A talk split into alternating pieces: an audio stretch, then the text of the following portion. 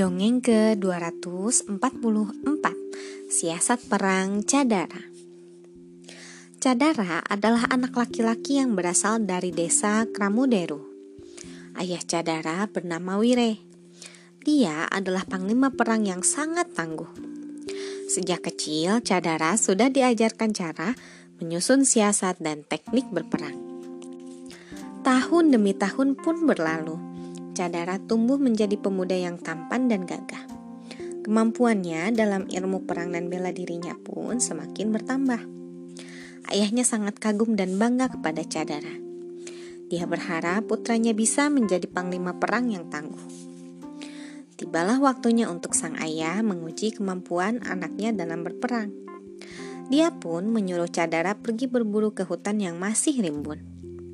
Anakku, pergilah berburu ke hutan bersama teman-temanmu. Tangkaplah hewan buruan yang banyak untuk kita masak, kata ayahnya. Cadara pun menyanggupi permintaan ayahnya. Keesokan harinya, Cadara pergi ke hutan rimba bersama teman-temannya. Tidak lupa, mereka membawa perlengkapan senjata untuk berburu. Cadara dan teman-temannya harus melewati semak belukar dan pohon berduri. Mereka juga harus berhati-hati terhadap hewan buas yang ada di hutan. Namun, Cadara dan teman-temannya dengan berani masuk ke dalam hutan rimbun yang gelap. Sudah enam hari, Cadara dan teman-temannya berada di hutan. Mereka sudah mendapat banyak hewan, seperti rusa, babi hutan, dan menjangan.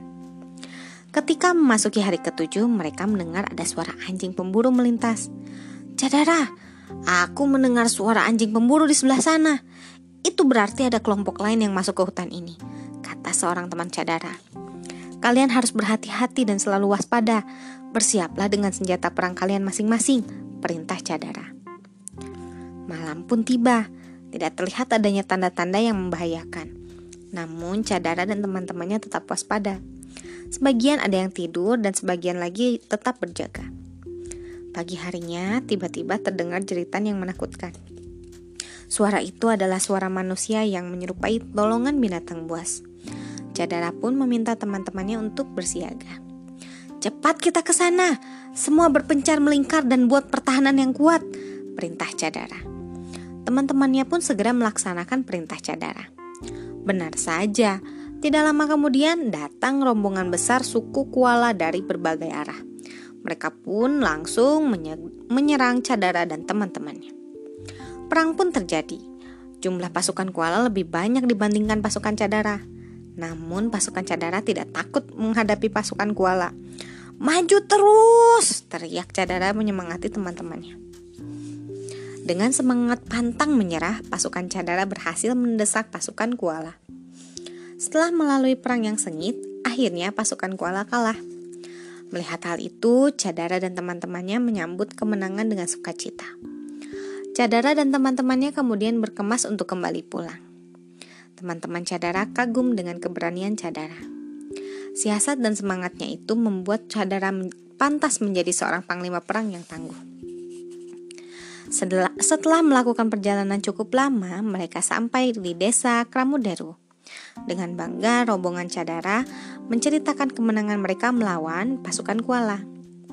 Cerita tentang kehebatan Cadara kemudian menyebar ke seluruh desa.